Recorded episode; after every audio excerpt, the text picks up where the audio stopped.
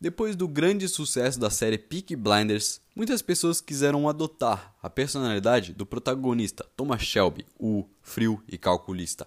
Mas vale a pena para nossa sanidade mental agir dessa forma? Antes de tudo, vale lembrar que não existe problema nenhum em se manter confiante diante dos desafios da vida. O problema nasce quando você passa a reprimir seus sentimentos e emoções. E se você for parar para analisar, a sociedade anda tão fria e indiferente diante das coisas que pelo menos nós temos que fugir dessa matrix. Sorria de orelha a orelha quando tiver felicidade. Chore cataratas quando tiver tristeza. Faça um tweet quando tiver raiva. Não importa como, apenas faça, apenas viva. Não por mim, por você, pela sua saúde mental.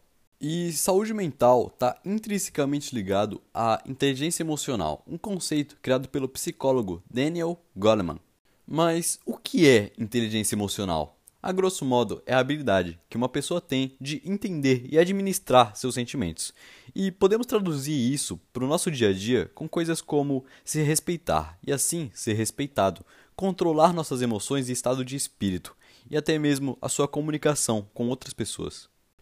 Quando entendemos nossas emoções, podemos também entender as emoções de outras pessoas, criando assim uma ponte entre nós e o outro. Isso se chama empatia, se colocar no lugar do outro. Mas há quem diga que temos que ter empatia com cuidado, que temos que regular bem com quem temos a tal da empatia. Porque tem pessoas que não merecem nosso esforço, mas sim a nossa anti-empatia. Não, não é antipatia, anti-empatia Pessoas que não se colocam no lugar do próximo. Pessoas que, em meio a uma pandemia, lotam festas com dezenas de outras pessoas. Pessoas que não têm apreço por outras pessoas. Pessoas que ainda não ouviram o minério de ferro. Pessoas piores que nós. Mas quem somos nós para julgar quem é melhor ou quem é pior? Seríamos nós tão frios e calculistas a esse ponto? Bom, eu deixo essa para o próximo episódio.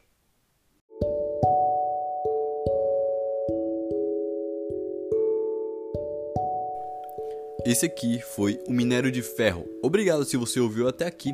E agora vai um beijo para as pessoas que tiraram um print e postaram nos stories. São eles: Edu, Emily, Bia, Ju, Marcos, Gabi, Larinha, Letícia, Duda, Vitória, Ana, Scott, Camargo e João. É isso e até a próxima. Obrigado a todos.